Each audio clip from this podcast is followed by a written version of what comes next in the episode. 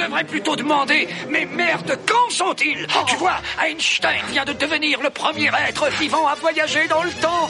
Je l'ai envoyé dans notre futur. Dans les laboratoires des constructeurs et les pôles de recherche et développement des bureaux d'études, c'est souvent retour vers le futur. Les industriels rêvent et voient loin. Ils inventent au nom du progrès et imaginent l'avenir. Imaginez une voiture propre qui ne polluerait pas. Imaginez une voiture silencieuse parce qu'électrique. Une voiture qui pourrait s'arrêter automatiquement au panneau stop. Imaginez un conducteur qui pourrait voir de jour comme de nuit aussi bien que par temps de brouillard. Un conducteur assis au milieu de son véhicule pour éviter les chocs latéraux, cause de très nombreux morts. Imaginez enfin une voiture qui éviterait tous les embouteillages parce que guidée par satellite. Eh bien, cette voiture, elle existe déjà et vous serez derrière son volant avant l'an 2000. Même si la voiture autonome ne roule pas encore parmi nous, l'automobile gagne un peu plus chaque année en indépendance. Depuis la direction assistée aux alertes en cas d'endormissement du conducteur, en passant bien entendu par le guidage par GPS, la voiture est de plus en plus électronique, connectée, intelligente. La voiture autonome semble être la fin de l'histoire, la conclusion de décennies d'innovation technologique. Mais pour autant, l'automobile pourra-t-elle un jour se passer de conducteur? L'histoire nous prouve que les ingénieurs ont souvent raison trop tôt.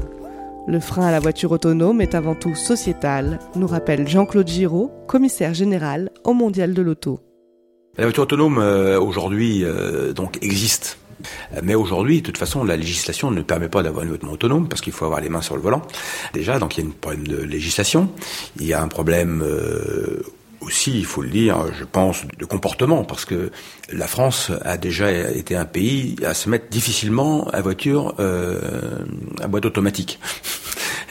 et, donc, euh, pour que tous les conducteurs se disent du jour au lendemain, c'est plus nous qui piloterons notre voiture, il y a, y a un, un, seuil psychologique quand même à, à, passer, bien que tout le monde soit content que aujourd'hui, euh, si on fait un petit écart sur la route, sur l'autoroute, la voiture vous rappelle à l'ordre. Euh, S'il y a un léger endormissement, le volant vous rappelle à l'ordre. Enfin, il y a beaucoup de choses aujourd'hui qui existent dans certains, certaines voitures, mais il y a quand même un ça fait quand même drôle si quand on lâche le volant et on se dit bon je peux faire autre chose et la voiture va réagir ce sera la machine qui nous conduira. Donc euh, ça va être un grand, une grande avancée parce qu'on pourra faire autre chose. Moi, on n'en est pas encore là pour euh, la, la, route quotidienne quand même. Hein. Le problème de passer des places comme la place de l'Étoile en voiture autonome, euh, c'est pas encore gagné. Technologiquement, la voiture a gagné en indépendance depuis des décennies, comme le prouve ce reportage de 1961. En Belgique, l'invention obéit au souci du moindre effort et le siège se tend de lui-même au conducteur. Plus besoin de s'échiner à manœuvrer, la voiture se sort elle-même du stationnement par translation latérale. Mais ça n'est pas tout. Le coffre dissimule tout un appareillage sans aucun doute électronique.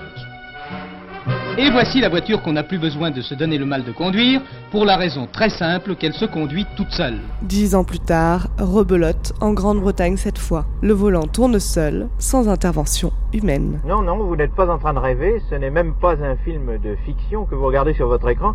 Nous sommes euh, dans une voiture de série anglaise, sur une route anglaise, dans la banlieue de Londres. Simplement, cette voiture a été mise au point par des ingénieurs anglais pour être automatique la première voiture entièrement automatique.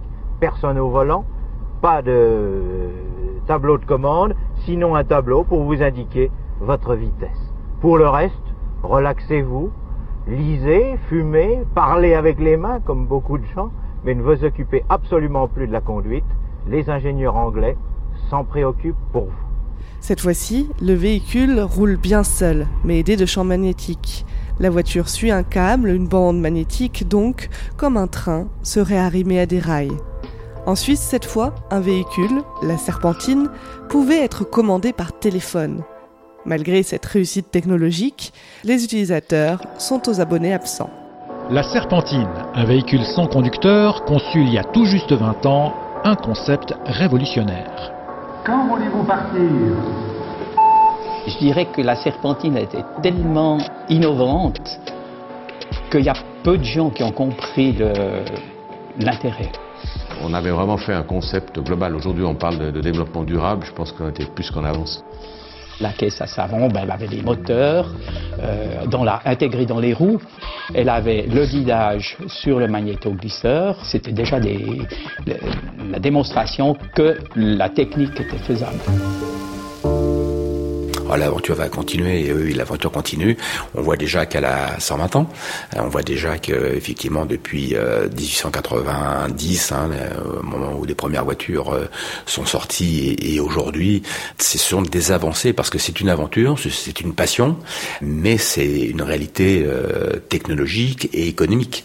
Je pense que le domaine de la voiture, c'est un des domaines qui a le plus évolué dans le temps euh, au point de vue euh, technique et qui aujourd'hui euh, offre le plus d'innovation. Des constructeurs tels que Renault ou PSA nous présentent déjà les véhicules autonomes qu'ils développent aujourd'hui. La marque Losange, par exemple, nous présente ici son projet.